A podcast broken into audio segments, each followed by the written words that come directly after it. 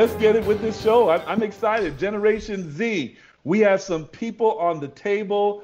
Um, Roger, can you tell us who is at the table? Woo, woo. Wow, wow. I tell you, we are so excited to have with us uh, from the southern Florida area uh, a student at Nova. Um, I'm not sure what Nova means. I didn't get that part in the in the bio. She, she can share that with us. We're so glad to have Samantha uh, Grady with us. She is here as a Gen Zia, second year at uh, in college. Along with that, we along with her, we have with us Pax Fordham from Oakwood University, and with us also is my good friend.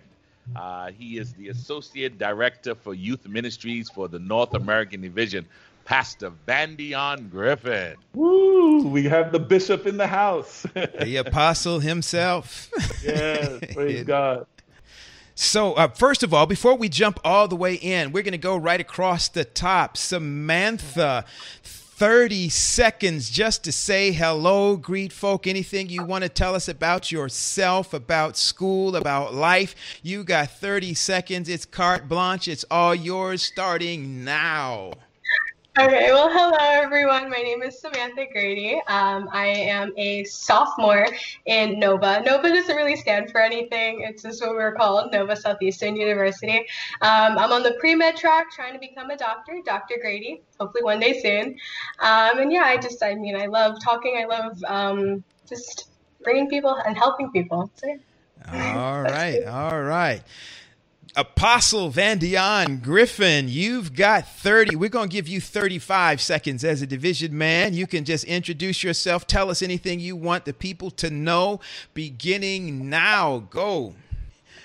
Well, I will bless the Lord at all times, and his praises shall continually be in my mouth. Oh, magnify the Lord. No, I just, I just, uh, I'm glad to be here with you guys, man. And uh, hey, listen, when you guys start having those technical difficulties, man, I said, well, you know, I'm, I'm, I'm, I'm, I'm known to get a prayer through, man. So it's my prayers that fix the system. Just appreciate it. Just be aware. glad to be on with you all today. All right. And then finally, we have the OC Meister himself is in the house from Oakwood University. Pax, 30 seconds, man. Whatever you want to say to whoever you want to say it to, go. Thank you. Um, I'll try my best. My name is Pax Fordham. I think you already mentioned that I'm a freshman at Oakwood University. I'm uh, a first year studying film and television under communications. I uh, hail from Nashville, Tennessee. I've been there for about 15 years, and uh, I'm excited to be here. Awesome, awesome, Amen. awesome. Amen. All right, Dr. Wade, what's our, what's our first question, man? Well, listen, I, I, just want to throw this in, Paxi. If you want to help us out over here, you can see we need some help filming technology. There's an apprenticeship in the works.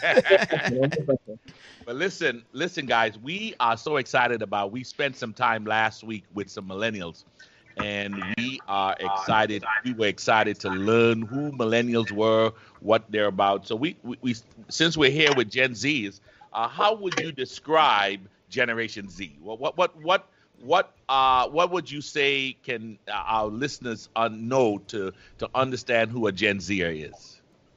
Anyone? I mean, I'll guess. Oh, um, sorry.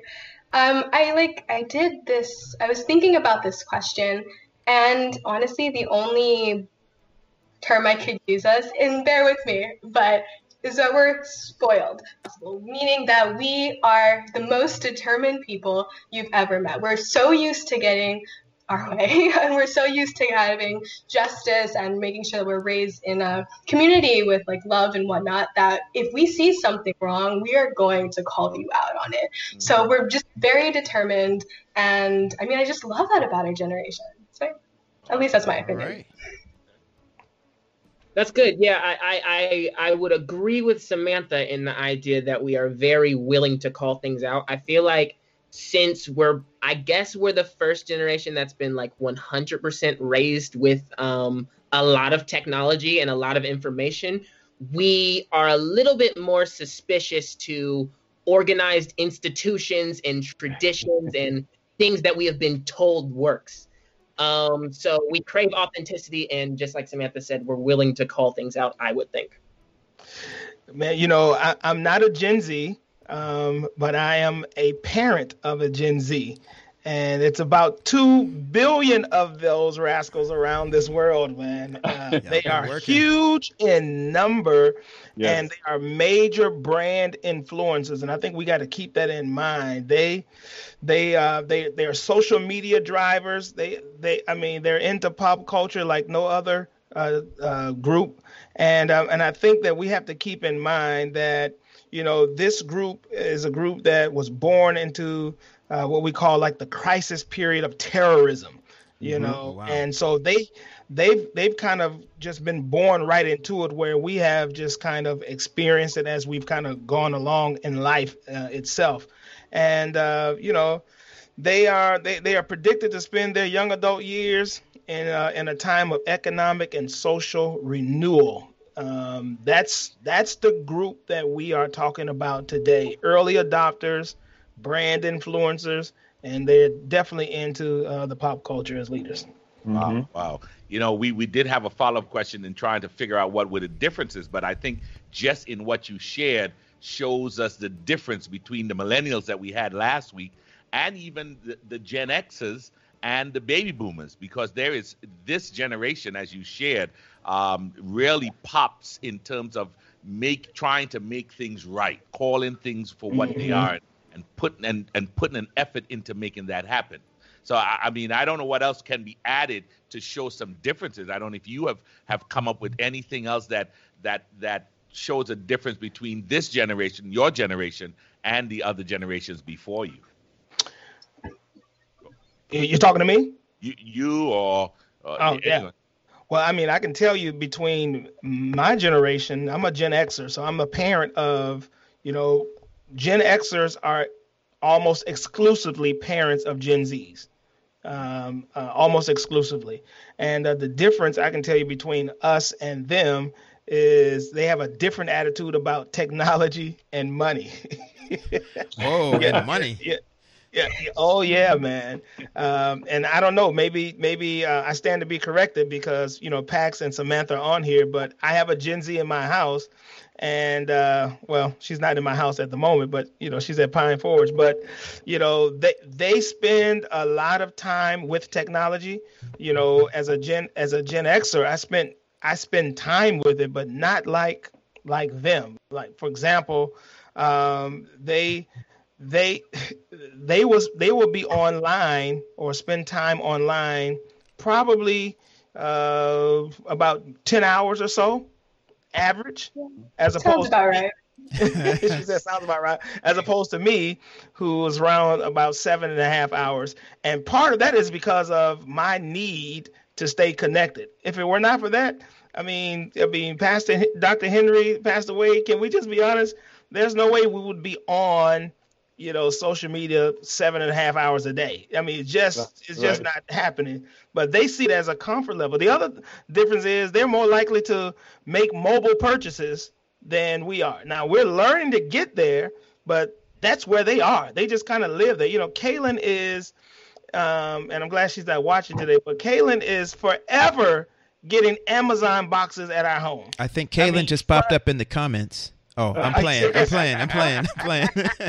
I mean, yo, I mean, and I'm I'm begging Kim at times, my wife, to to honey, just get it online, you know. And she's like, Nah, I got to go in the store and get it. My daughter, click, you know, and all we know is, you know, somebody's knocking on the door and there's a package at the door. So you know, they, they're more likely to make mobile purchases uh, than than we are, and they both spend both both of us spend a lot of time, like I said, on uh, on social media.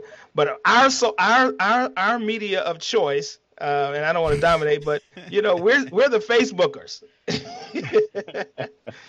and uh, you don't know what you're really doing on Instagram and Twitter. You're trying, you know, what I'm saying, but the majority of us you know, we don't even know how to do a, do a right hashtag. We got about 15 words behind a hashtag, you know. I mean, but they have figured this thing out. They they yeah. do not like Facebook.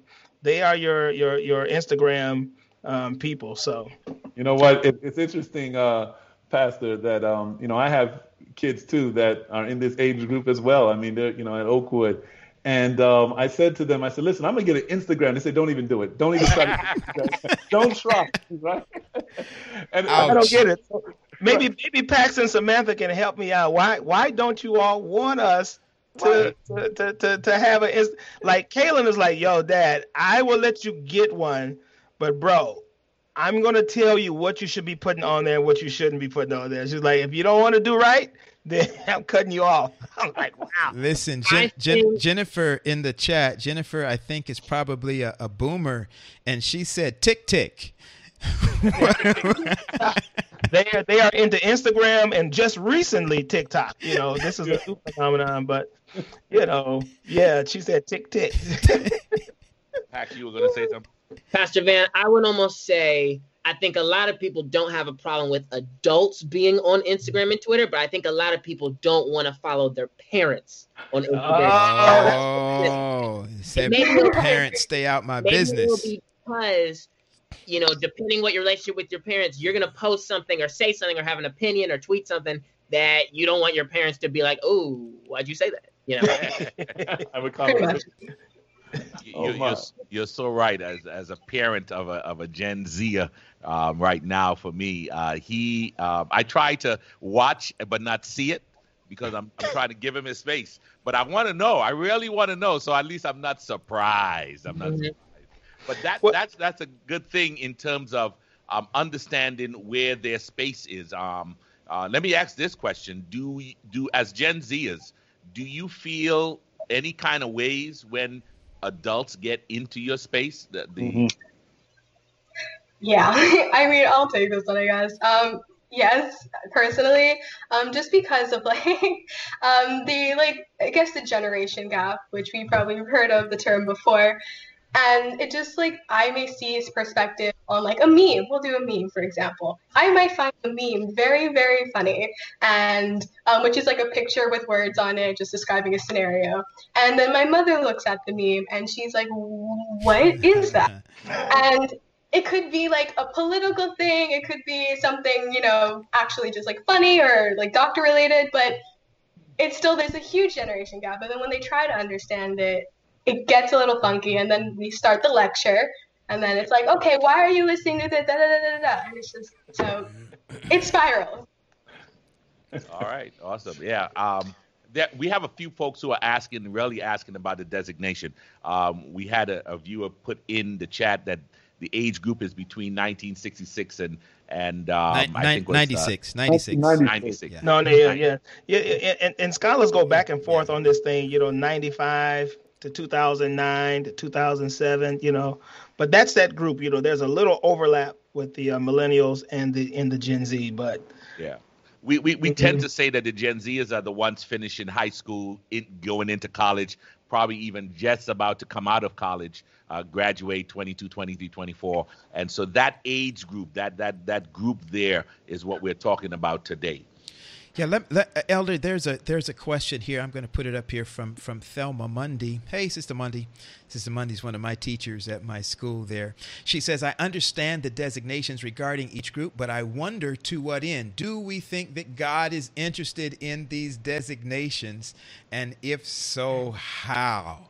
Wow. I think that's a great question. Um, yeah. Yeah, I think I I, I, I, I, would say, you know, and you didn't ask me to respond to this, but I was going to though. Yes, I was going to, yeah. um, I, I would say this is this is me, and this is the world that I have chosen to uh, not just live in, but this is the world that I work in, and um, and I think that for us to even um, even think that God is not interested um, uh, would be the first tragedy. That's just me personally. Um, he's interested in people groups. Um, he's interested interested in people, and I think that the more we we we are social beings, and if we don't learn um, about each person and each generation, we miss stuff and we lose stuff, and we are right now on the cusp of losing an entire generation because sometimes we can have an attitude that does that really matter? And I want to say, as a Gen Z parent, it matters not only to me, but it matters to God. And I think that if we would spend the time that it's need that's needed to really connect with this generation, you would be blown away um, at the things that God has poured inside of these um, these teens, these young adults, uh, you know, who are Gen Zers, that will bless you as a boomer, um, and is blessing me as a as an Xer, and and even millennials. You know, I think that we have to um, be concerned, and I think God is as well. Yeah, that's just me. Mm-hmm. I'll, I'll let these Gen Zers talk you know. Yeah, what do you guys say to that, Pack, Samantha? Any any any thoughts on that particular question? Thank you. I actually wanted to apply to uh, reply to Pastor Wade's question about if we have a problem with adults getting into our space. I uh, I, I kind of relate to Samantha's point, but honestly, I don't really mind if adults are in my space. I think the only thing people my age crave the most is we want to have the room to be authentic. Hmm. So if you're an adult who is going to see my post and have questions and judge me and um, almost want to oppress and force your opinion onto me, I'm I'm blocking you. But I mean, every every adult, no matter how old you are from my church, I have a public Instagram. I let them follow me, but if they start being intrusive and I don't mind if they disagree with me or have whatever, but if they if they try to put me into a box, that that's when it becomes a little bit uncomfortable. Mm. Yeah. And going based off of that, it's like again going just like to the definition of who Gen Z is or are. Um, we like authenticity, and if you come to us within like a place of love and a place of like, hey, you know, we care about you, but like maybe you can go in this direction, then okay, then we'll listen to you because we respect you. I mean, we were at least I was taught to res- like respect my elders, so like I respect your opinion. Come to me and start saying, "Oh, your hair is wrong. Don't do this. Don't do that. Don't do this." And it's not out of place of love, but it's out of a place of um, trying to like conform me, as in um, as Pac said, to like a box or conforming to a specific way of living, then I'm least likely to hear you or at least attempt to understand you because you're coming at me with an energy that I don't want in my life. okay. All right. Wow. Wow. I think that's well said. Hey, listen, Dr. Henry, just before you go to that next question, I, yeah. I, would kind of like to, to chime in on on the quest that, that other question, Sister Mundy. Why do these designations matter?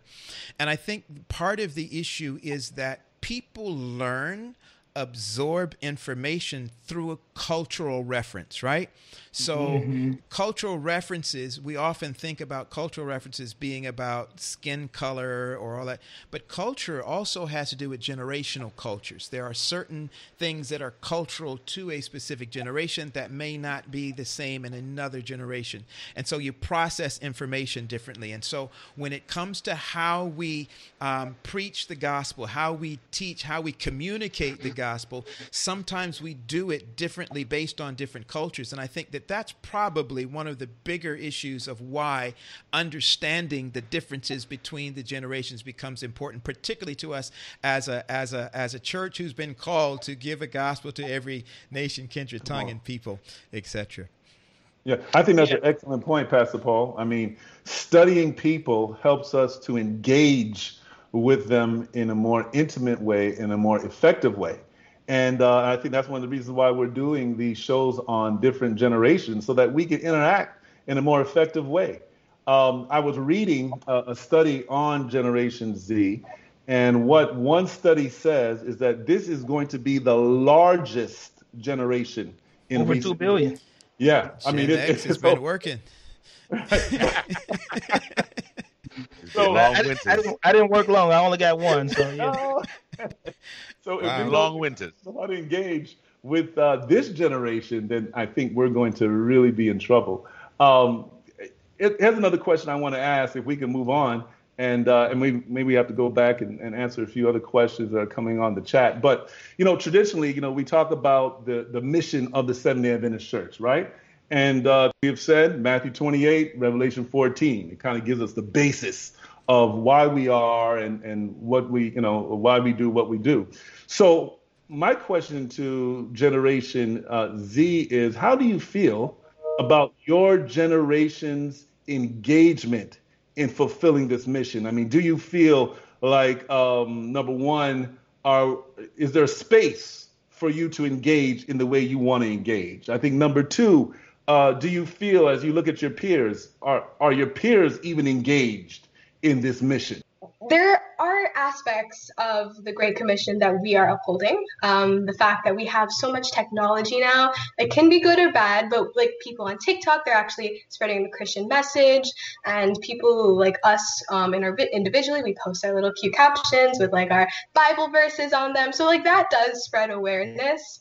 But personally, um, I've seen a lot of as my mother calls it, like double standard, I guess, because there's so much distraction now, in our like society, and every five seconds, we're getting bombarded by something else, and it's such a struggle that again, a lot of other generations don't necessarily understand, you know. And there's so much things that like um, body image. There's so much like drinking, smoking. We're like pressured to do so much of these like bad things that a lot of times we do stumble and i mean that's okay we all have our own journeys but i feel like when in terms of growing and sharing the gospel, there's a lot more improvement and a lot more things that we could be doing. Um, at least taking it more seriously, because there's a lot. Like in my school, we talk about evolution, and that's something that we need to know. That's something that's on my test, which is okay. You know, I'm a doc- I'm going to be a doctor. I need to know at least what I'm talking about. But that's kind of like saying, hey, believe this more. God, we don't know her. We don't know him. Sorry, we don't know him. More evolution. That so like again, a lot of distractions, a lot of things that we can improve on. Personally. Mm. I would uh, I I would agree with Samantha. I would also say that I think we are a generation who I think I know a lot of young people who love Jesus. I can't speak for everyone. I can't speak for every person, but I think I know a lot of people who have been taught by good teachers to love Jesus. Um, I think people are inspired by the Great Commission. I think this is mm-hmm. because we're a generation who we've not necessarily, you know, we want to save people because we're afraid to go to hell and we need everyone in heaven, but more because we're a generation who's kind of numb to life. We face a lot more anxiety than anyone else. We face a lot more depression, suicidal thoughts. So more than being scared of uh, being making people scared of dying, which is something that a lot of people are actually flirting with. Um, we just want to share a God that leads us to peace and joy and actually enjoying life. Now, I will say, I like, I, I think I know a lot of kids who love Jesus, but I don't know a lot of kids who are extremely passionate about the exclusive SDA message. Mm. And that may sound crazy, but I think we're in a postmodern society where a lot of people easily question things and um, easily question things and, and we love the gospel but if something doesn't make sense to us or if we don't really understand why the extra stuff matters it's not easy for us to just hop on you know so if if, if what we're trying to sell to people is politically incorrect and doesn't hold up uh it, it's harder for us to sell mm. You know and i would i would push that a little further because uh, one of the things that uh, we have to be comfortable with um, which is different for different generations. Uh, you know, Dr. Henry, Pastor Paul, you know, Pastor Wade, we didn't ask the question, the one word question, why? I mean, because if we said why, I mean, that was just the preamble to our lips bleeding or, uh, you, you know, uh, a slap in the mouth, whatever it took, you know. But this generation, you actually have to be comfortable. As a matter of fact, you have to look forward to that one word, why. And mm. if you're not willing, I mean, and I don't know, uh, Samantha and Pax, you, you, all tell me if I'm wrong, but you know, my you know, my daughter is is the great uh, leader in the word why. You know, and her thing is, you know, I'm not trying to, I'm not saying why because I want to be disrespectful. Mm-hmm. I just want to know yeah. why. Tell me why, because for me to just believe it just because that's what you believe is not good enough for her. She actually wants to know why, and you can never be afraid of that question or see it as disrespect. Am I right, guys? Mm-hmm. I would agree. Um, I don't. I don't think I would. I would want to put an emphasis that I don't think we ask these questions out of yeah. being respectful. I think that we genuinely want to make it understand up here because without it up here, it won't understand here. You know what I mean? So. Mm-hmm. Mm-hmm. Yeah, and like also like if for example if you like if we're asking like a theological question and you don't necessarily know the answer to it don't try and say well just because it has to be that way and just like follow that like Right. just say i don't know I let's study know. this together let's look into this together that will make me respect you more and be more open instead of just saying oh yeah no i'm not going to do this. Yeah, yeah, Dad, don't don't try to sell me on anything. If you don't know the answer. and uh, you know, it's been humbling, um, but it's been so impactful to say, you know, I don't know that, but how about we do this together? Let's let's find out together, you know. And uh, bro, I mean, the brownie points go like this. You know, I think the other thing in, in terms of the Great Commission is this is a generation that loves to actually go and serve. Um, they actually want to get out there and make a difference, but they're not necessarily trying to get out and and share a Bible study on the Sabbath. They just want to share the love of Christ and how God can be a blessing um, to you in your life. So here's some food, or here's some clothing, or here. I mean, they just kind of want to set the captives free in their own way, and uh, not necessarily, um, you know, do it with the motive of I'm trying to get you to actually become a Seventh Day Adventist. You know what I'm saying? Their their thing is, nah, we just want to be a blessing to you and uh, make a difference in uh, whatever it is we get a chance to be involved in. Hey, listen, I'm looking. I'm looking at the chat here, and um, although I think we're going to cover this another question, I did read this research as as well from Jennifer uh, Sharon. She said Gen Z are less religious, more success oriented, more diverse, more captivated by technology, and embrace different views on sexual identity. So, how is the church dealing with this culture? All right, I, I read that study before. Less religious, but how? But how does that play into this great uh, mission? Let's talk about our our Gen Zs in the Adventist church. Do we feel like they're less religious? Hey, listen, I, I want to be one of the first ones to say I am thankful that they are less religious because for many of us, we are too religious and we have not learned how to be a Christian. You, you, you know what I'm saying? And I think that's where the, the gulf is that we, we, you know, we can uphold why we do what we do based on what has been told to us. And, and that's it. So we're just very religious, and their desire is to be Christ-like. You know, and it's like, uh, that's dumb. I mean, you're telling me don't do this, but come on. Yeah, I mean, you really know that's dumb. And um, so tell me why. And then we we start fumbling and shuffling our feet. We can't stand up on the stuff that we're talking about. Y'all know what I'm talking about. Stop, stop. Y'all stop being mean to me out there. Even those who are watching right now. I mean, y'all know we're super religious, and they are like, we're cutting out all the fat. Right. If this doesn't make sense, we're not down for it like four flats in the neighborhood. It's just ain't happening with us. Talk to me, Pax. Talk to me, Samantha. Am I telling the truth? Yeah, pretty much. I mean, I do want to like um, point out like a Bible verse, um, Hebrews. I like wrote it down. Hebrews 13 verse 8. Um, I am the same yesterday, today, and forever. So like the word of God does not change, and the message that we have does not change and will not change. It's just why do we believe in this? Like um, as is said before, as it has been said before, we ask the question why so much. And I am in the science field and I am learning about like literally moving my finger has about like 15 muscles like and i'm learning by why and how and building up on like how the muscles and how the body works. So i want to know the basics and i want to know the foundation. Why do you believe in this? Why should i believe in this? And if you're kind of like eh, or like, oh, because my mom told me, or like, I was just raised in the church because that's just all I know and that's the good thing and the right thing to do. I mean, there's obviously, un- unfortunately, there's other alternatives that not me personally, but a lot of young people will gravitate to because it seems like they have more answers. And I feel like the problem lies within our we're a little bit like too comfortable. Just gonna say that we're a little bit too comfortable in our like knowledge and in our like, oh, we're Seventh Day Adventists. We don't eat pork. We don't do this. we don't do that, and we proclaim that proud and loud. But then when they ask us like, okay, so why are you Seventh Day Adventist? Oh, because the Saturday is the Sabbath, and you know all of that stuff. Okay, so why? like prove to me in history why is that so and then we're just like oh then we don't really know how to answer that. So i'm big on facts. I like to know facts and things and details so wow. at least for people who are probably like me tell me why. Show me the back show me the details.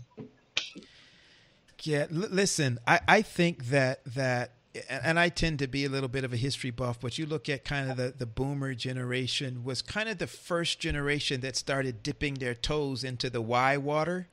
Um, and and so you had you know these all these revolutions in that area. These are your flower flower childs, your your you know rebellious generation, and they started dipping their toes into that, asking why. But what they got from their parents, and what a lot of us got as exers from our parents and that builder generation was, he, they knew the answer. They knew the why. They didn't. They didn't say I don't know. They knew, and their answer was often because we said so. That's why. Uh, that was the answer to the why. Absolutely. And and and that's that's that ends up leaving you empty and leaving you with no and you still have that same question because then the next generation says okay well why did you say so you know it's like you know that that becomes that thing so that you gotta we gotta have those answers gotta have those pax you look like you were on the verge of there before i i jumped in there um, I remember when Pastor Henry shared that I think he said our generation is the least religious and maybe like most success oriented. I think to us, religious is an ugly word mm. because religion sounds like um, blatantly following something with our eyes closed. And that may sound dangerous, but I will tell you that we do crave a relationship with God because we are probably the most connected generation technology wise, but we're just as lonely as anyone else. So we want to know why we're here. We want to know what matters in life. We want to we want we want to know God. Um, we just don't necessarily think the rules are going to get us there as fast.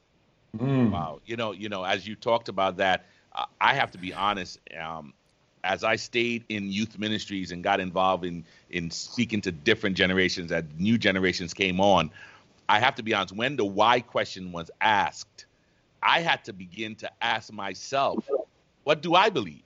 It wasn't just to give them give the same typical answer. When I was coming up, um, young kids would not would not allowed or were not pushed into the sports area. You know, as a young child, I mean, everybody wants to be a sports.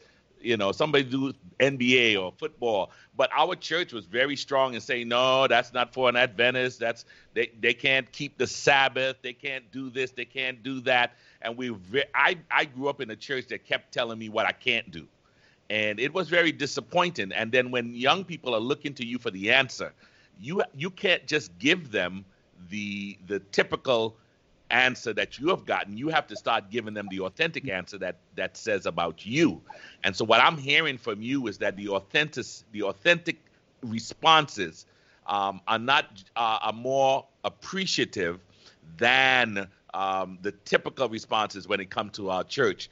And even if we don't know, growing together seems to be the best mode that we can go on the journey from that point on. But uh, but in terms of that, do you feel um, do you feel that the Seventh Day Adventist mess, um, or is is or because I kind I'm kind of hearing I'm connected to Christ, but I'm not necessarily connected to the, the denomination. Um, is is is there any importance in the denomination? I think that our and you know Samantha will back will back me up and add more to it, but I, I think that our generation wants Christ. I think our generation is a little bit less denomination based, and probably because it seems like there's a lot of hypocrisy in it. Mm. Um, you know, we may we may say we're Seventh Day Adventists, but why you know but but it, it, it's me going into a totally different world just to go to a white school um, we say we're seven day adventist but uh, we barely even understand the rules and whatever and our leaders want us to act like we live in the 1800s so you know i was i was on twitter today and we're reacting to a message by a prominent a message by someone, right? And basically, there was a really popular tweet that was someone saying, "I'm Christian by choice." but I'm Adventist by by um, birth and birth and culture, you know. And then there was another person who was like, um, I think Adventists are only good at preaching to Adventists. because you know we just i mean i almost feel like we tend to be the elitist group of christianity. Just oh we we're, we're not you know we don't eat pork. We're we're christian but we're more the top tier. You know we're doing it right. So the the su- supremacy mindset makes it hard to package. And also it's it's oppression. God's love is culturally relevant because everyone's lonely everyone needs mm. seek those deeper answers but um today when wow. it when you say you're a christian people think, oh, you hate gay people. When you say you're a Christian, you think, oh, you only care about abortion. When people, when you say you're Christian, oh, you're just like the the uh, just like the president who holds up a Bible before wow. he wow uh, asks people to take pictures. So I guess it's like, ooh, you're a Christian. I mean, I know you love people, but okay, come on. wow. Like honestly, you hit the nails on like all of the head. Like there is so it. Mercy. I mean, he spoke the truth. Genuinely, like there is. I've I joined like a sorority recently, and I I'm very proud of who I am.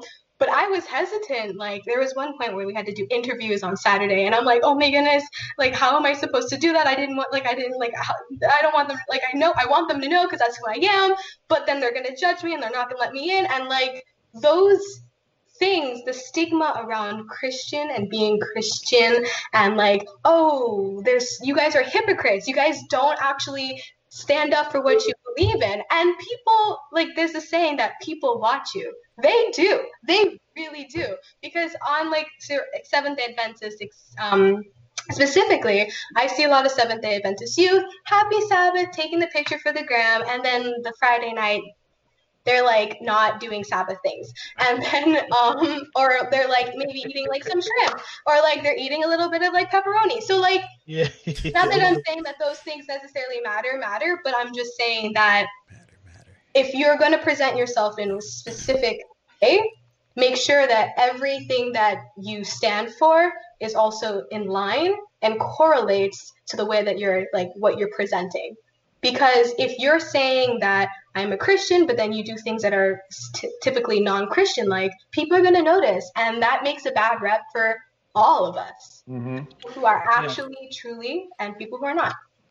Yeah, I, I, think, and I think it goes back to that whole authenticity. Um, is what you know, Gen Z they want to see that authenticity, man, and stop being uh, hypocritical with what you're saying. I mean, it's either this way or it's not. You know, mm-hmm. I mean, you know, we grew up in that era. You guys don't want to admit it, but uh, you know, when it came to Sabbath keeping, you know, it's like uh, we got to get our clothes ready on Thursday. Now y'all, now y'all, now y'all sit here and try to play me like I'm like I'm telling the untruth. You know, like you know, really? if you don't have it ready by Thursday, Anselm, you know, I mean, you you got to get your bath on Friday before sunset. I mean, you know, just in my mind, craziness, you know, but that's the kind of era that we've come. And so, you know, imagine me trying to pass that on to, um, to Kaylin. And I can't really tell you because no one ever really told me like, this is not, this is, this is biblical. We have to have our clothes ready. I have to have our shoes shine on Thursday. There is no meal prep on Friday, you cook all your meals on Thursday. Y- y'all feeling me? Y'all understand what I'm saying? I mean, those kinds of things. That, I mean, these. I mean, all of us need a bath uh, uh, on on Friday night, and bless your heart on Sabbath morning. You, you know what I'm saying? You better, you better uh, get. I mean, so you can't be hypocritical and and and and your views and stuff in terms of how Sabbath is even to be observed. I mean, you know, that is you know, I, I, and again, I'm talking about, my, I'm, I'm probably like the last of that era, you guys as well, you other pastors, where, you know, they kept singing, um, Day is dying in the West until day died in the West. You know what I'm saying? Like they, they were not going to have closing prayer at Vesper until it was pitch dark, you know, because they want to make sure we don't break the Sabbath. You know, those kinds of things. And this generation is saying, Are you serious? All right, so watch this. So, so I believe it was the German philosopher Nietzsche um, established uh, um, agnostic, um, doesn't really believe in God. He says that the best argument against Christianity is Christians. Mm-hmm. I wonder if we would say the best argument against Seventh day Adventism is Seventh day Adventist. Um, if that were part of part of it, and, and there are certainly people who say that, right? So here's the question. Let's try to flip that just uh, just on its head. Is there anything that the Seventh Day Adventist Church is doing well or is doing right um, to reach or to engage this current generation? Um, mm-hmm. What do you see that that might be a positive direction or some positive strategies or engagements that the church is doing that seems to be um, resonating with um, the Gen Z? And and if there isn't, what might be some things that they could do? That they, uh, uh that we, because we're part of this thing, that we could do. Mm-hmm.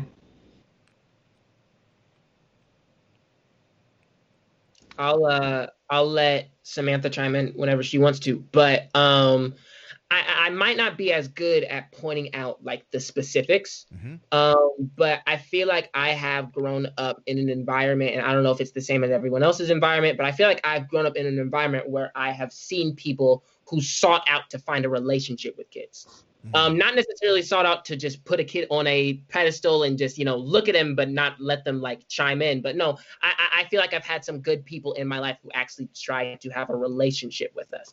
Um, when Pastor Vandeon and Pastor Wade were working in the same, were you know working in the same region where I lived, um, they would often uh, seek out to mentor us in their engagement. So I think I think whenever adults try to hear us out, whenever they try to answer the why question or just be honest, um, I think that's always a step in the right direction. Mm. Okay. Good. I like that. And I mean, I'm glad that you had that wonderful experience. Unfortunately, I had the opposite. Um, mm. There weren't a lot of people trying to reach out to me and trying to connect to the youth. I mean, I see that more coming out now. Um, but when I was growing up and when I was in like the question, who am I? What am I? Like type of like situation in life, I, there was not a lot of support for me. I just had my parents, which are the best people, and I'm the way I am today because of my parents. But I feel um, I just lost my train of thought. um, but yeah, I mean, I feel like there just should be more the resources that we have for like SDA people we are like the best family ever. Like I don't know how else to describe it. Like if I go to Wisconsin and I see a Seventh Day Adventist person, I'm like, oh my goodness, you're SDA. I like there's like a small a small community, but I don't know, when we like have that common ground, it's it's so nice to like be like, oh, you're seventh day, I'm seventh day, we have common things to like talk about. So that and then Pathfinders is so engaging, and that's one of the things I really really loved. Camping, I have so many memories of falling down and like doing some weird nature stuff. Like I, those are the best things for me in the church. Go Pathfinders. yes.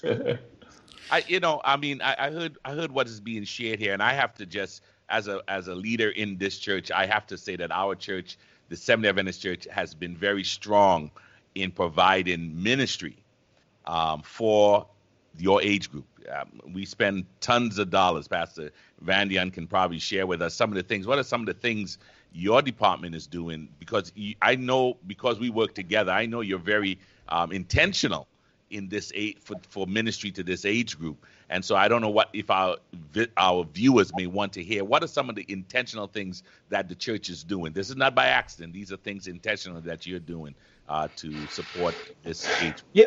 Well, you know, right now, you know, we we actually believe that um, you know what these Gen Zs have just talked about. You know, just like like what does the bible have to say you know as opposed to what do i have to say and what are my traditional beliefs and things of that nature? And so we we're intentional about getting into the word and studying. You know we call it sabbath school. Um, it's not a brand new term. It's definitely not a uh, modern term. Uh, but we believe that sabbath school is nothing more than bible study. And right. uh, and so we have been intentional um, about uh, providing Bible Bible study on a weekly basis from our office, and also uh, just providing resources and tools for uh, for teens to study God's Word um, on our. All that stuff is on our website. Um, we we believe that you know talking to God is not a strange phenomenon. It's something that you know Gen Z likes to do. They want to they want to be able to talk to God and know that God is real. He mm-hmm. actually hears them. Um, no matter when they decide um, to call on him, you know what I'm saying? And uh, and so you know we provide resources on how to pray and what does that look like and how do I uh, cultivate a relationship with God through prayer and my peers, things of the nature. I mean, those are some of the intentional kind of things that we do um, now. But I've I've just been a diehard, you know, lover of teens. You know, all of my ministry, and uh, for me, I'm always listening to them. What is it that they feel like they need, and then how do we provide it in a way that brings them closer to Jesus Christ. And so many of these youth congresses and things of that nature that we've done over the years uh, have only been designed to create a moment for teens to decide not only do I want to be a Seventh day Adventist, for us um, as leaders, when we've done this, our main goal is to give them an opportunity to decide that they want to follow Jesus Christ. And we've made that the priority for us um, because we do believe, you know, and Pastor Wade, you know this, that if we can get them to fall in love with Christ, then they'll fall in love with whatever Christ is requesting of them, requiring of them. And so that's kind of some of the things that we've we've done over the years, and we put a lot of financial resources in that, and a whole lot of human resources in in those kinds of things. And uh, and I would say that by and large, they have made a difference in the life of, of teens. They get a chance to years later, they talk about those kinds of things and that and their experiences uh, during that time. So, mm-hmm. You know, our, our viewers are asking questions in terms of um, some of them are feeling kind of down. They they feel like if we have failed our Gen Zers um, over the years. Um, I don't know if Pax and Samantha, particularly since you are the Gen Zers here, can you share with uh, our viewers, um, um, other than you know, we, we kind of maybe we did paint a picture of of it being real tough, but what are some of the positive things? What what what is keeping you in the church? You know, at this point. For me, it's the well I know we just like kind of said like there's no support, but it, to me it, it is the support. Um, and just having I, I before this whole Corona pandemic nonsense things that happened, um, I looked forward to going to church every single Sabbath. I look forward to, I'm a big music lover. I love listening to the hymns and the, the harmonies and just the music and just all of that. And then there, and I go to a wonderful church now where everyone is so nice and so loving. And I just, I like, I can't wait to be in an environment where I can feel peace. I mean, there's a lot of things happening in the world today um, that churches are not necessarily, you know, for me, I have like PTSD, but um, I feel peace and I love church and I just I don't know I look forward to it and like being engaged and involved in my singing ministry. That's also one of the things that really like helps me feel connected. So that's what I like. Hmm. I would agree with Samantha. Um, I think the two factors that apply to us and probably everyone is that we want an intimate relationship with God and probably the biggest thing keep us in the church is we want an intimate relationship with other people. Um, good mm. solid relationships with people we can do life with not people who necessarily meet us and um, are oppress their views and are super intrusive but help us find the answers to life's tough uh, problems and help us figure out where we fit in this crazy culture. Wow. Mm. love it. Yeah. Love I, it. Absolutely. I, I am almost wondering as I as I you know I'm reading some of those those comments as well, uh, yeah. Pastor Wade, and I'm wondering if there is not a sense among uh, within the church that we don't want to look at our own failures. And, and so we want to try to find something to make us feel better about the fact that we are bleeding young people like an open wound that cannot be closed. That the reality, as nice as we want to paint the picture, here's the reality. The reality is that we are losing young people in this Seventh day Adventist remnant church like nobody's business. And so to want to try to dress it up and to make it look like it's something different than it is does not help to fix the the, the, the flow. And so perhaps it's in conversations like this that we recognize the reality of some of the things that's happening so that we have a little bit more motivation to do something about it um, rather than just to, to, gripe and complain about it. And I really appreciate um, the honesty and, and the, the transparency of, um, of, of our young people here who have uh, have just shared what they have shared. And, and I think that um, that thing, Samantha, about, yeah, that there, there are still some Gen Zers who love hymns. I saw Vandeon's eyebrows go up when he said that. There no, are I was some, loving it. I was loving it. yeah, and that's that's that. All right, um, Dr. Henry, where where or Dr. Wade, where are we going next? Yeah, well, you know, um, I kind of we started down this road in terms of um, um, we we talked about this in the last generational series we had in terms of marginalization. Most Gen Zers don't get the opportunity to walk. Uh, when you talk to millennials, they they have a choice.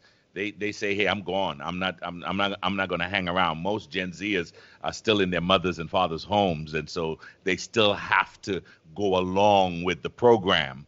Um, uh, so so my Gen Zers who are here, do you feel marginalized? Do you feel as if um, you're generalized and just here take this and, and, and that's it or um, are, are there any are there any examples of the marginalization that that Gen Zers feel or experience? Uh, I think we feel marginalized when we don't have permission to be ourselves. Um, I think in us seeking authenticity, um, because Gen Zers, I guess we are a very you do you culture. Not saying that we don't care about each other, but we are totally against any um, institution that is forcing their philosophy onto us. So I think we feel marginalized when we are not properly displaying um, which issues of religion are at the top and salvific and super important, and which ones are open to interpretation, What mm. is open to um, your culture, your tradition. I think sometimes we feel marginalized when we blur the lines of you're going to hell for this, and I interpret the Bible this way, so I practice it in this way. Mm-hmm. And I also feel like there's maybe like not a lot of communication um, and, by, and like on both parties and both sides. Um, so, for example, like if I have an idea, I'm like maybe you know listen to me. Like I maybe have an idea for like the church and for like the children's ministry, mm-hmm. but then I maybe put down because oh she's just a Gen Z, she's a young person, she's like she doesn't know about life yet, or like things they underestimate our capabilities. And yes, we don't know everything. Yes, we are young. That's why you guys are here, so you can instruct us and show us the right path. But listen to us. We have some things that are good to say. You know, that's why I love this panel so much. We're able to be able to like talk about things that are very real to us, and you guys are listening. So. I do too. I appreciate it. Yeah, you know, I, will tell you as as a um, as a pastor um, uh, of a local church, um, I can tell you that Gen Z is marginalized. Um, you know, and Samantha just kind of spelled it out because we still have a generation of leaders who feel like certain responsibilities that happen in the church are only designed mm-hmm. or set aside for an older generation.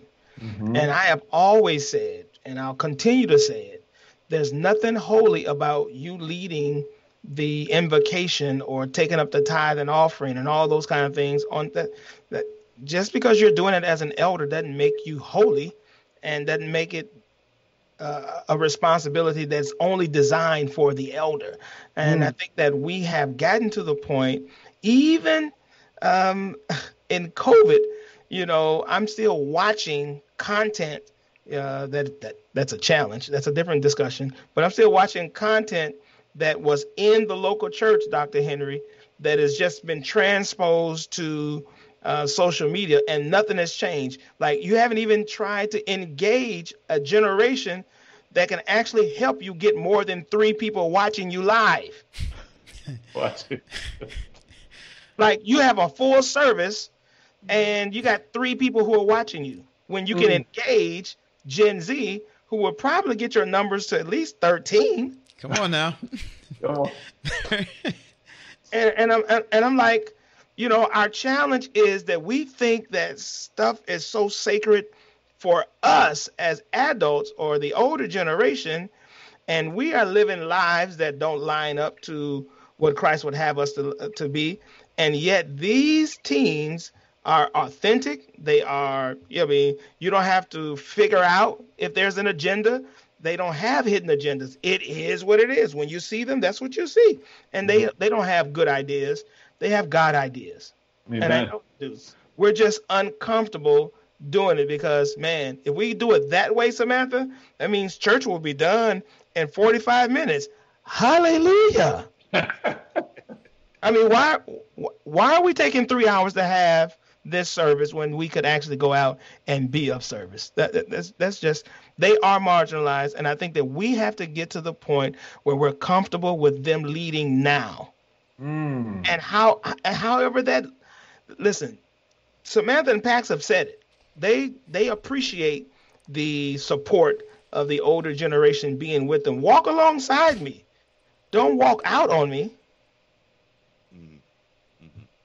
That's Mm. true. Uh, I mean, when you if you look if you listen to stories, I just heard a story. Um, the the the person who owns the YouVersion Bible app, um, they just reached over 400 million downloads, and um, he shared that it was a Gen Zer, someone 19 years old, that helped him. He engaged a Gen Zer to help make that app what it is today. I, I, I, you know, when I think about that, um, what can Pax and Samantha do to help move the gospel ball down the track for us as Seventh Day Adventists? The only way they can get that is if we give them the opportunity. Mm. Yeah, they need to teach all of us TikTok, man. Have a ministry Hey. called TikTok, man. Just hey, hey, hey, Doc Henry, man, my daughter, man, bless her heart, man. She's like, Dad, you got to do this TikTok with me. Now, can I just be honest? I don't want to do it, you know, because I'm like, first of all, I, I have like, uh, what's the word? Oh, no rhythm. Yeah, I mean, none whatsoever, you know. But you better believe because I am more interested in my relationship with her than I am with some movement that she's trying to get me to, you know, to do. Man, I ended up having the time of my life. I'm like, yo, c- can we do another one? She's like, calm yourself, calm, calm yourself. you know, let's, you know, let's do more. Let's do more. And I think that that we have to have those kind of relationships with Pax and Samantha. Like, Right. what is it that I can learn in your world, and how can I come alongside you and be of support to you in your world? And as I'm doing it, you know, I'm learning that K- Kaylin is happy to to enter my world and understand kind of where I'm coming from and why I am shaped the way I am. And we're not having issues with that. We're just learning together. Mm-hmm. Mm-hmm. we, you know, we talk about engagement of uh, the Gen Zers, and we definitely got to make space for that because if we want to grow, we gotta we gotta grow with the Gen Z. They have ideas, and I like what you said, God ideas.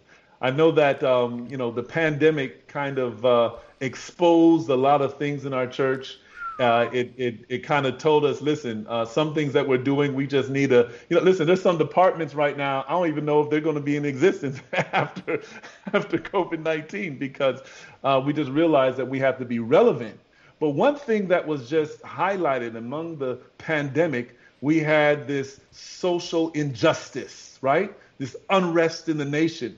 And so, um, looking at some research, they said that the Gen Z generation, you know, just looking at their, um, looking at them, they're more racially and ethnically diverse than previous generations, right? So, just looking at this generation, that's going to become one of the largest uh, generations that we've had in recent times. So, I want to ask our Gen Zers and, and Pastor Griffin, you know, chime in. How do you feel about the race relations in the church and in society? Because you know we we had some shows on it. We had uh, talked about George Floyd and Breonna, Ta- and the list goes on and on. So how does the Gen Zers feel about this, about this race relation in society? And then we come to the church. You know, I think that uh, previous shows and it's all over, you know, um, social media talking about the re- race relations in the church. How do you feel about that? Um, I would, I would say that I think everyone has a different perspective. I would also say that I think we are in arguably one of the most polarized and divisive times in our country's history, uh, politically and racially. Um, but what I hate to say is I think sometimes the church is one of the biggest reasons why we are so divisive and polarized. My Lord. I don't think that, you know, our mascot for the church tends to be people that uh, infuriate racism. And here's the thing. Um, Our mascot. no, but, but, but, but, but Unpack it. Pax. Unpack it. I love it. Keep that in I the box, it. Pax. Keep I that in the it. box. but but but here's the thing. One thing we do in the Adventist church is that we only preach to ourselves. Mm. So we're we all have an opinion. We all have our problems. When the marching starts, um, we are all at the rallies and we preach to our section. But because there are two teams Mm. in our camp, this camp is preaching to this camp, and this camp is preaching to this camp. I have been Wow. um, I have loved my education, but I have gone to Christian schools my entire life, and I have no white friends. Um, I went to a white school, no white friends, one Hispanic friend. Um, and that's just the way it is, and we don't talk about it. And Wow. I know the country's crazy, but we preach to our team, and they preach to their team, and it's how it is. My Lord. Mhm. I also think that kind of goes back to like I think the point that we made before about um, how Christianity and just the word religion is associated with negative connotations. Um, a lot of times, dare I say this, but like like the white supremacists and all those people, they're proudly like I am Christian, you know, and there there is a stigma that comes along with that name, and there is certain there are certain um, things that people associate with Christianity as like, oh, we don't like these people, or we only like care about ourselves, or we do this and we do that. And then people always bring the Crusades that happened twenty thousand years ago. Not really. It was like about like hundred to two hundred years ago, but it was a long time in my opinion. Um, so people bring those up and say like, you guys are the ones who are hateful. You guys are the ones who are this and who are that. And it's our um, it's our job to change that.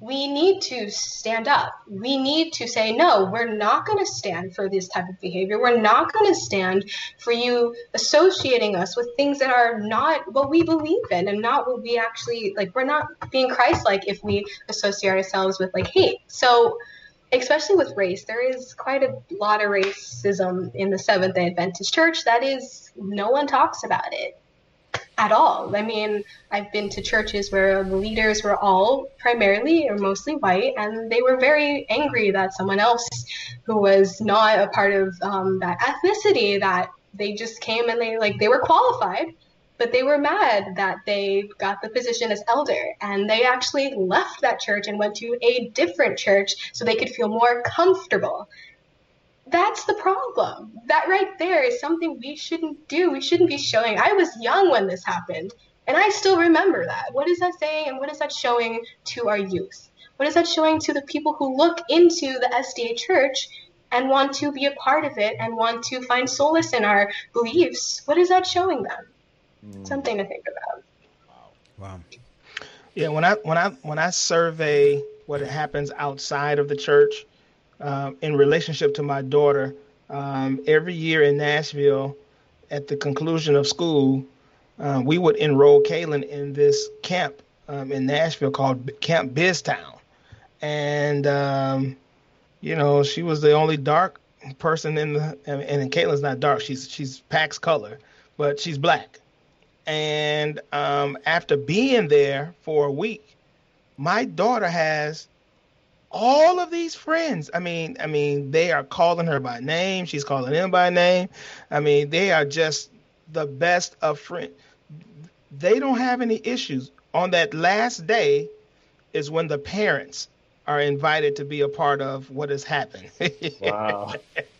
and you can imagine the the the the uncomfortableness that comes along with that last day when you come in there and you see your kids playing with this kid and like they're not just playing i mean they have become the best of friends in one week you know and it it, it you can tell that the, the, parents are not trying to have a real conversation um, with me because if you haven't figured it out I can't pass for being anything other than black. You know what I'm saying? Kaylin and Samantha and you know, the, you know, you guys are a little lighter, but I am for sure. You know what I'm saying, Doc Henry? And so when they see me, you know, it's like, oh man, yeah, she she really is. You know, we're not trying to have this kind of discussion with him, and I'm learning that's kind of how it is with the church. It's not necessarily the Gen Zers, it's that older generation that is still yet holding on, and we can watch it even when we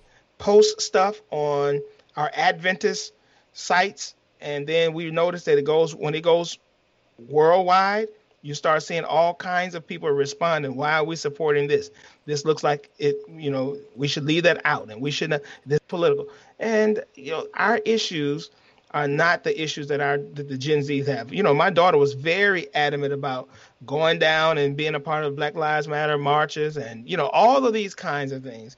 And I think that our challenge is we have to get to know people of all cultures I, I work with a Hispanic and a Caucasian. And I will just say to you, it has been the best thing that ever happened to me in my life because it's been so long, as Pax says, you know, we preaching to ourselves in this group and preaching. But I grew up in a church in Joliet, Illinois, where everybody was at the church. You know, Chinese, African Americans, I mean, Latinos, all in one place. And uh, you know, if nothing else was good, the potluck was good. Come on now. Come on now. Say amen. But we all learned how to worship together and yeah. get it, it appeared that we got along as far as I can see. Mm-hmm. So, I was wondering how long it would take before we got to food. Yeah. so so listen, I'd be very curious. Um, um, Pax, you you unpacked a, a, whole lot of truth bombs in that, um, and and just exposed some realities. Both you and Samantha. What would you do if there was something that you could do to kind of address or fix? Some of the situations in, in, terms of the question that Dr. Henry asked, the racial issues that exist in the church. How would you fix it? If, if we if we put you at the desk, you had the power of the pen to, to write the the this is how it's going to be. What would you do? How would you make the, what what differences would you make in the current situation? Go ahead, Samantha. Honestly, that is that is like a very like there's no direct plan um like to to, to the road of equality um but i was i was doing an interview and they asked a similar question and i believe i'm an optimist but i believe that communication is one of the things that we can jumpstart this process. We all have different backgrounds. We all have different stories. We all have different journeys that we take that we have taken. And in order for us to understand each other and to relate a little bit to each other and have that community, we need to talk to each other, share our stories. Why, if someone who is not being marginalized or not being oppressed, why do you feel like, how can I understand you? Like, if someone was white and talking to a black person or an African American person, then they, they should ask questions like how can i understand you? Why have you gone through or not why have you gone through this? Like what has been your journey? And then we share. And those things could lead to open communication and could lead to things that could be better off for our church. That's my only jumpstart solution but that needs to be done first before we can really do anything mm-hmm. in my mm-hmm. opinion. Um I would I would agree with Samantha. I think communication comes first. Um, I I don't know exactly where to start. Like it almost seems like you're asking from a legislative leadership standpoint. Um, I know it definitely starts in the heart. There, we got to have conversations with people and be able to admit uh, when we're wrong, when we're right. Being able to actually be honest um, and not get too uh, I, I, I, but if I had to, if I had to say something like, you know specific i would say from our leadership be careful what type of quote unquote um, goal culture we are promoting mm-hmm. um, sometimes the culture that we want in the adventist church may leave a group of people out mm. that's the only part i'll say man and you know I'm, I'm not gonna say anything deep or heavy, but I just think that it begins with with an apology. Mm. Mm. And, and an authentic apology for what was done and what has been done. The damage is generationally, yeah. um, and somebody needs to be Christ-like enough, Christian enough to apologize, and then let's have a conversation. Where do we go to from here? I think I think I think we need to do that as a group. Um, I'm not a, I'm not expecting one person to be able to fix this. Uh, we need we need the spirit of the living God living on the inside of us, and I think that conviction from the Holy Spirit would lead us to have an opportunity to apologize, and then let's work together, pray together, and then chart a course together as a group. Mm. Wow. All right. I, I, I think we've uh, had a dive into some good stuff today. We are just about out of time. I want to throw this hard close question at you. If there were two things that you could change, adjust about the current engagement strategies of the Seventh day Adventist Church, is how it relates to Generation Z two things that you could change, what would those things three things that might inspire a greater commitment to to relationship with God, to the mission of the church? Um, what would you change? Two things. If you just got one, fine. If you got three, fine. I would say um, make relationship with God the first priority, and then how our methodology comes after. And then I would say always willing to be authentic, always willing to admit you don't know the answer or you may be wrong. Awesome. Mm. Yeah, I agree. Um, I would also just add on to that.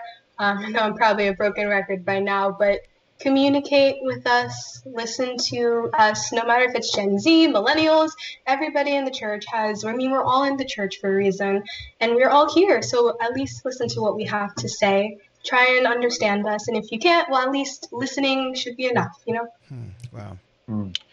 And I would ask that the change that I would like to see is the Holy Spirit to change me personally hmm. and uh, and those around me yeah. uh, that that's a part of this church. And then how do we ask the Spirit to help us to change the structure and how we deal with human resources and financial resources that relate to our our church that needs to be um, um, you know birthed today you know yeah. I'm, yeah. I'm I'm super concerned, and this is a conversation for another moment. But not only for Gen Z, but the Alpha generation that is to follow. And if we don't make decisions now about how we use financial and human resources re- related to this group, um, you know, you, we're not meeting in buildings right now. We may not even be meet, meeting on on social media. Wow. Wow. Wow. Wow. Well, listen, I just want to say thank you. We have had an awesome hour and a half. I don't know if you realize the time has flown by so quickly. Um, I, I want to sit here and, and just engage also more, but our time will not allow it. But I just want to say thank you, Samantha. Thank you, Pax, for allowing us to enter your space and for being real. I mean, I, I, I couldn't ask for a more real discussion. Uh, our viewers will beginning to wonder, what, what, you know, what's going on here. But I think I hope they realize that just in the way you answer – spoke volumes in how we can engage you. Um, yeah. I, I, hope they got that because um, this generation is important because I believe they, along with the millennials, millennials, and along with Generation Alpha, is going to help finish the work of Jesus Christ on this earth. And so I want to say thank you, Pastor Griffin. Thank you so much. Um, what what um, what what's uh, some of the place where can we connect with some of the resources you you talked about. Yeah, uh, AdventistYouthMinistries.org. I'm I'm going to throw it in the uh, Facebook chat here um, and throw some of those resources that we talked about today. Is mental mental health um, day and uh, say it again.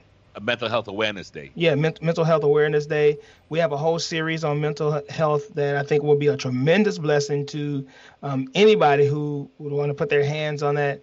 Uh, then Gen Z in prayer and uh, what that looks like. Uh, I'll throw all of those resources in the uh, Facebook chat here. Praise God. Thank you so much. Listen, guys, we are so excited about this series. We had planned um, only to do the millennials and the Gen Zs, but somehow, as we were talking this week, we realized we've got to jump one more, uh, at least one or two more generations. That's right. That's right. So, so we are excited to announce that on next week we Yes. will have the third uh, in in the series on engaging the generations. We're going to be talking about engaging the alpha generation. That's right. That's You right. don't want to miss that discussion. If you thought this one was tough, oh, that one's going to be even tougher because that's those are our babies. Those are where our hearts are. Uh, Yeah. That alpha generation. Right, right, right. And listen, um, on on that note, you know, we we're going to invite not only I think most of our viewers are like uh, Generation X. Raj, is that is that it? Most of them. That's correct. We're we're going to invite we're going to invite those with alphas to come on the the um, to listen to our show next week as well. So we want our children to listen to the show as well because um, I just believe that what we have to say next week and the discussion next week will hopefully inspire engagement because that's what this thing is all about trying to engage people of every different generation so that we can finish this work. And again, I, I thank God for the leaders that were on today. Amen. Uh, Pax and Samantha, they are leaders. And I want to challenge our church get Generation Z involved. Get them involved because they have ideas, they have um, plans that can impact the community and the church. Wonderful job. I hear I see somebody in the chat. I think it's Claudia saying we should do Gen X boomers and builders as well. Actually, after the alphas, that last There go. series we're going to do on generation is going to be on the builders. Uh, we did kind of Yes. skip the boomers, but we're going to maybe maybe we can lump them together, the boomers and the builders. So that's coming on at the end of the month as well. Hey, hey, Pastor Paul, I saw where somebody said, then bring all generations back together and have one finale. So, Hey, Hey, hey, hey, hey, hey, listen, and if you guys decide to do that, you know, I, don't, I don't usually uh, bid and appeal, but uh, you know, I, I'm appealing. I want to be a part of that one because Awesome. uh, I think we should bring our gloves. Hey, let's fight a little bit and then pray. You know, But but you know what? That's that's the I was gonna say, council. Any anytime the bishop wants to come on, man, you just pop in. And, hey, I'm on. We just. hey, but you know what? That is essence, in essence the counsel that we got from our Zers today is that communication to put everybody at the table. We've been doing these segmented things, but to be able to let them come together and have that conversation, that's awesome. Um, Elder Elder Wade, would you you take us out, man? Well, listen, thank you again to our viewers. Listen, we want to engage you um, in our group. Join the Pastors Roundtable group. Uh, at the end of this month, we're going to have a giveaway. We're going to give away, um, we talked about a, a microphone, the things that we're doing, we're using, the tools that we're using for this show. We're going to start resourcing um, you on that. So you want to be a member of the group in order to be able to be in the run-ins for that giveaway. So please join the group, like us on Facebook, uh, subscribe on YouTube, uh, hit the bell so you can get the notification. I'm learning all the stuff now. Hit the bell so you get a notification of what's happening in the Pastors Roundtable. We're also on, on Instagram and on Twitter. So be engaged. I want you to know that we thank you for what we have experienced today. We want to thank our guests again. And we want you to know that uh, you joining us today helps us here at the Pastors Roundtable to help keep ministry relevant. Resourced. and real. God bless.